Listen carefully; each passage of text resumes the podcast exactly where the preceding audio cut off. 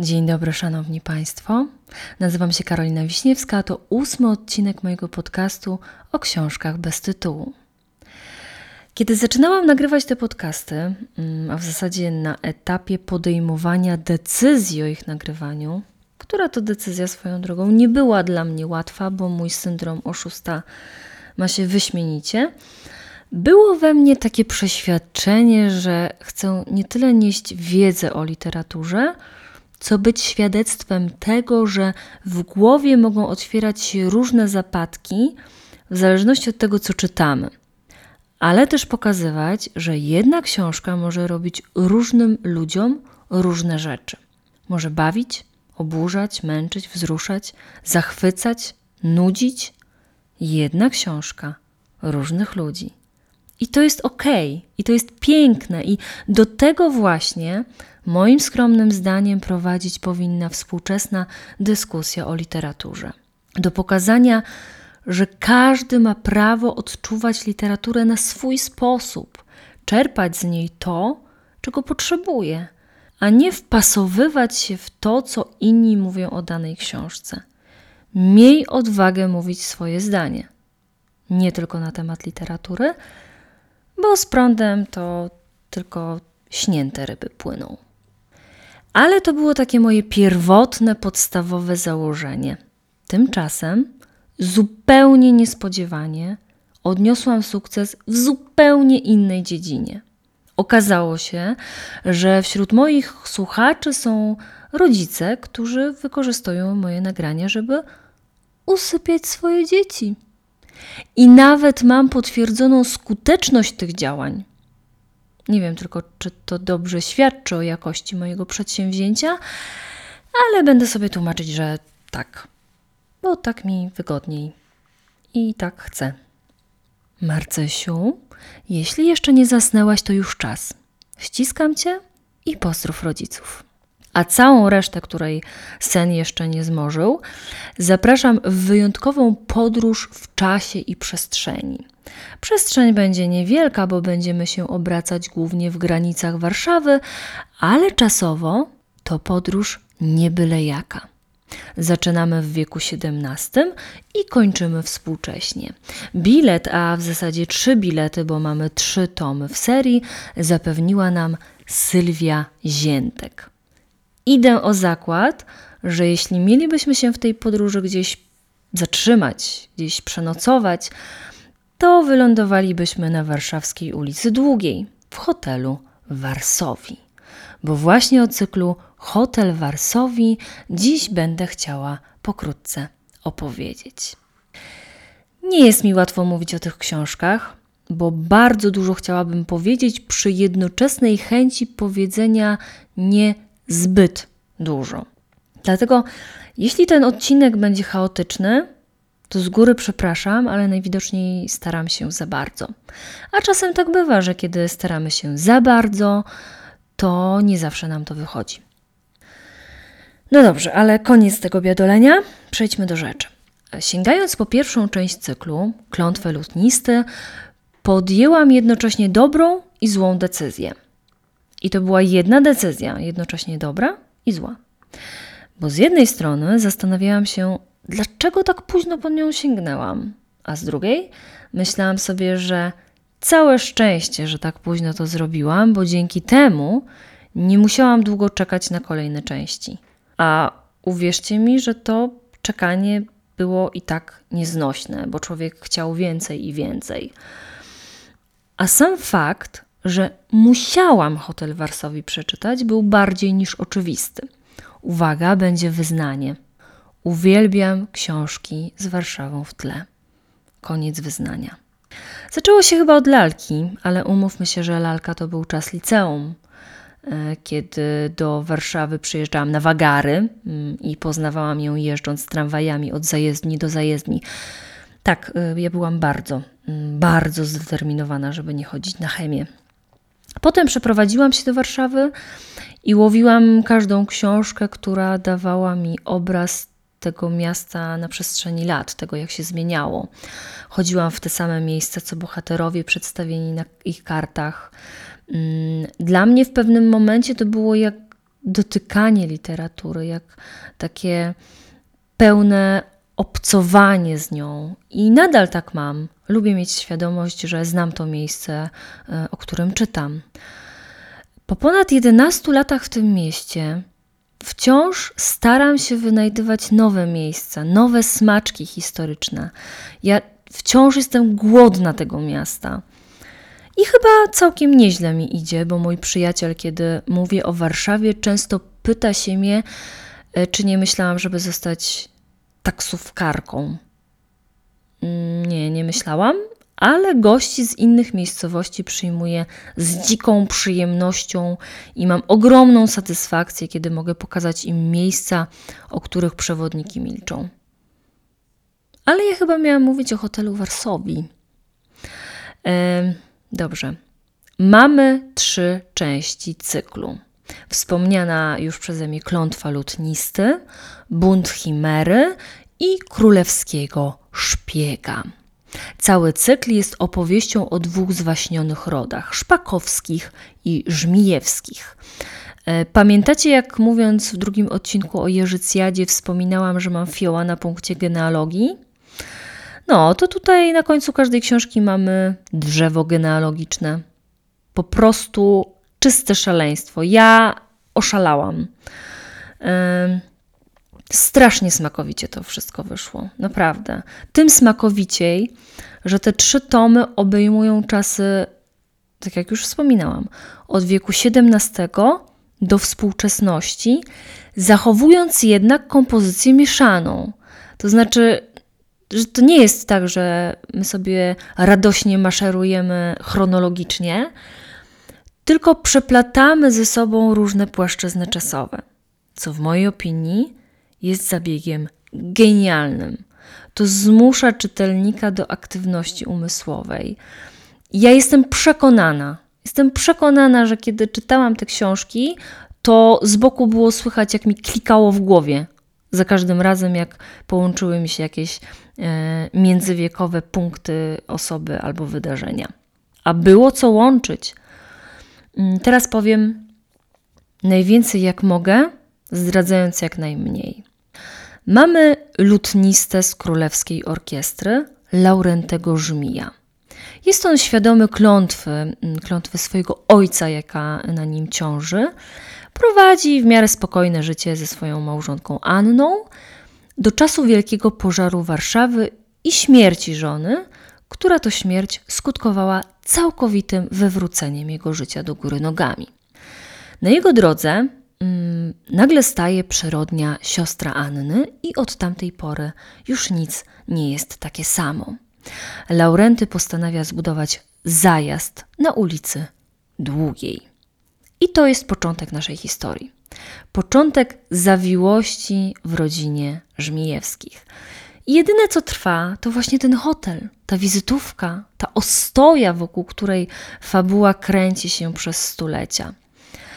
Ale nie będę tutaj kokietować, że jest to idealna rodzina prowadząca idealny hotel.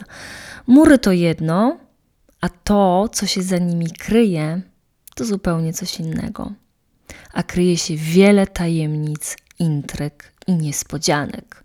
Moda na sukces to przy tym wolne żarty. Trochę unosi się nad tą historią taki lekki fetorek dulszczyzny, e, zwłaszcza na płaszczyźnie środkowej, czyli przełomie XIX i XX wieku. Mamy tutaj despotyczną Reginę Żmijewską, która twardą ręką próbuje kierować i wpływać na życie swoich krnąbrnych dzieci. E, obserwujemy, jak te dzieci się rozwijają, e, poświęcają, próbują żyć po swojemu. Nie zawsze się dogadując i czasem patrząc na ich działania, rozumie się skąd ten dobór nazwiska. Bądź co bądź, żmija nie kojarzy się najlepiej. Perypetie warszawskich hotelarzy to z jednej strony pokazanie historii rodu, mm, pokazanie poszczególnych jednostek, czasem bardzo różnych, z drugiej strony realia prowadzenia biznesu hotelarskiego, zmian zachodzących wraz z upływem lat, nie tylko w funkcjonowaniu hotelu, ale też w obyczajach e, obowiązujących w nim, a z trzeciej strony być może mojej ulubionej, absolutnie fantastyczny spacer po ulicach Warszawy. Te książki to jest prawdziwa uczta. Mm, poznajemy Warszawę, obyczaje jej mieszkańców na przestrzeni wieków. Możemy poczytać o, uwaga, wsi Praga i Saska Kępa, o braku mostu na Wiśle, o morowym powietrzu i żniwach, jakie zebrało. E, potem brodzimy w błocie, e, spacerując po ogrodzie saskim, żeby w końcu XX mm, wieku przejść suchą stopą po Starym Mieście, wśród murowanych kamienic. Piękne okoliczności przyrody, piękna historia Warszawy, piękny przekrój społeczeństwa zamieszkującego Warszawę. Uważam, że autorka włożyła ogromną pracę w przygotowanie takiego sposobu ukazania zmian w mieście, żeby czytelnik rzeczywiście ufał, że to prawda, że tak wyglądało miasto. Tak jakbyśmy nakładali mu specjalne okulary do podróży w czasie. A dokładnie tak się czuje, e, jakby szło się o pół kroku za bohaterami i patrzyło im się przez ramię. To nie jest proste, żeby użyć takich słów w taki sposób, żeby móc zadzierzgnąć niepowtarzalnego klimatu miasta. Ale muszę powiedzieć, zaznaczyć to e, z pełną stanowczością, że ja nie jestem obiektywna. Zupełnie nie jestem obiektywna. Przez tą moją warsawianistyczną słabość być może wyidealizowałam ten cykl, ale Sylwia Ziętek zrobiła coś, co automatycznie dodaje postaciom i całej historii plus 100 punktów do autentyczności.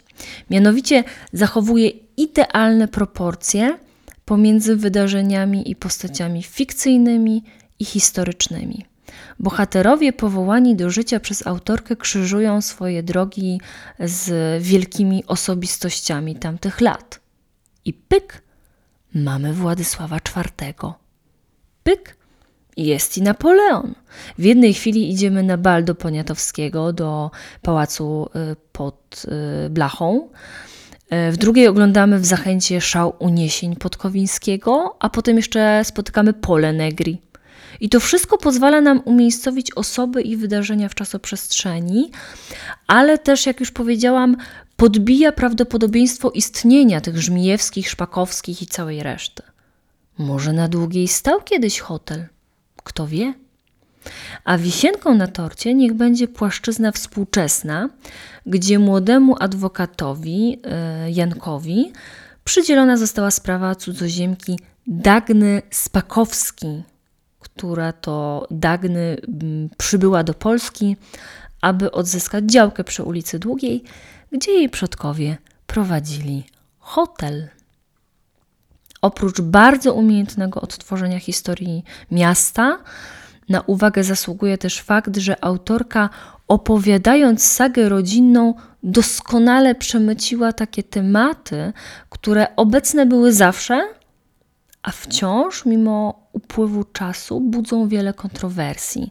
Mam tu na myśli chociażby szukanie swojej płciowości, co czuje człowiek uwięziony w ciele innej płci, lub odkrywanie swojej seksualności, która nie zawsze wpisuje się w powszechnie akceptowalną heteroseksualność.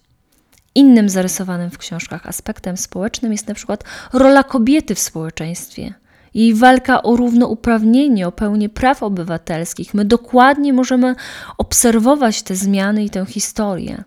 Ja sama nie wiem, jak e, udało się to wszystko tak harmonijnie zgrać, umieścić tyle niuansów w treści tych książek, jednocześnie robiąc to niezwykle naturalnie i niewymuszenie. Nie jestem zadowolona z tego, co powiedziałam, ale wiedziałam, że będzie mi trudno bo ciężko mówi się o książkach, które się podobają.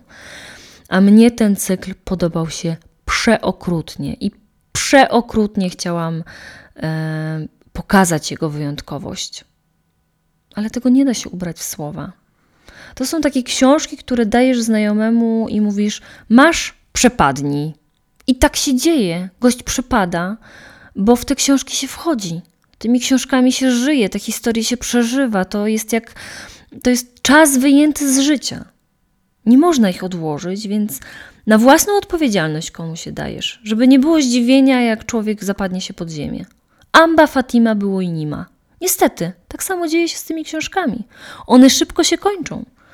Ponad 1700 stron, a człowiek nie zdąży się nawet oblizać. I jeszcze by chciał, i jeszcze, i jeszcze. Ale ja jestem przeciwna przeciągania historii w nieskończoność. Dla mnie ta trylogia jest kompletna. Pozostawia taki delikatny niedosyt, ale to jest zdrowy niedosyt. Nie ma się poczucia, że dostało się wszystko, że wszystko zostało wyłożone kawa na ławę. Jest gdzieś ten margines dla wyobraźni czytelnika. Wszystko mi tam zagrało. Po prostu. Smutno mi się teraz zrobiło. Poważnie. Bo ja chciałam, bardzo chciałam o tych książkach opowiedzieć. I dokonało się. Już to zrobiłam.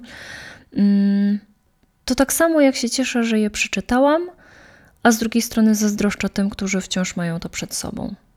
Taki tam paradoks. Nie chcę kończyć na smutno, ale jak teraz y, z tego wybrnąć? Gombrowiczem? Koniec i bomba, kto nie czytał ten trąba? No nie, nie przystoi. Powiem po prostu, że ostatnio zainicjowałam w biurze podzielnię książkową, gdzie każdy może przyjść i wziąć książkę dla siebie albo jakąś zostawić. I najlepszym podsumowaniem dzisiejszego odcinka będzie informacja, że książek Sylwii Ziętek za nic w świecie nie zostawiłabym w żadnej podzielni. Trzymam je u siebie na półce i zerkam czasem, żeby uśmiechnąć się do tych wspomnień, do tej historii. Życzę każdemu, żeby miał takie ciepłe, literackie wspomnienia, bez względu na to, jakie książki sprawiają, że mu mózg swędzi, a serce rośnie. I to ten moment, kiedy przypominam, że można skrobnąć mi maila na adres kontaktmałpakarowiśniewska.pl i zajrzeć do moich tekstów na karowiśniewska.pl, gdzie swoją drogą opisałam wszystkie trzy części hotelu Warsowi. Więcej grzechów nie pamiętam. Wszystkiego najlepszego.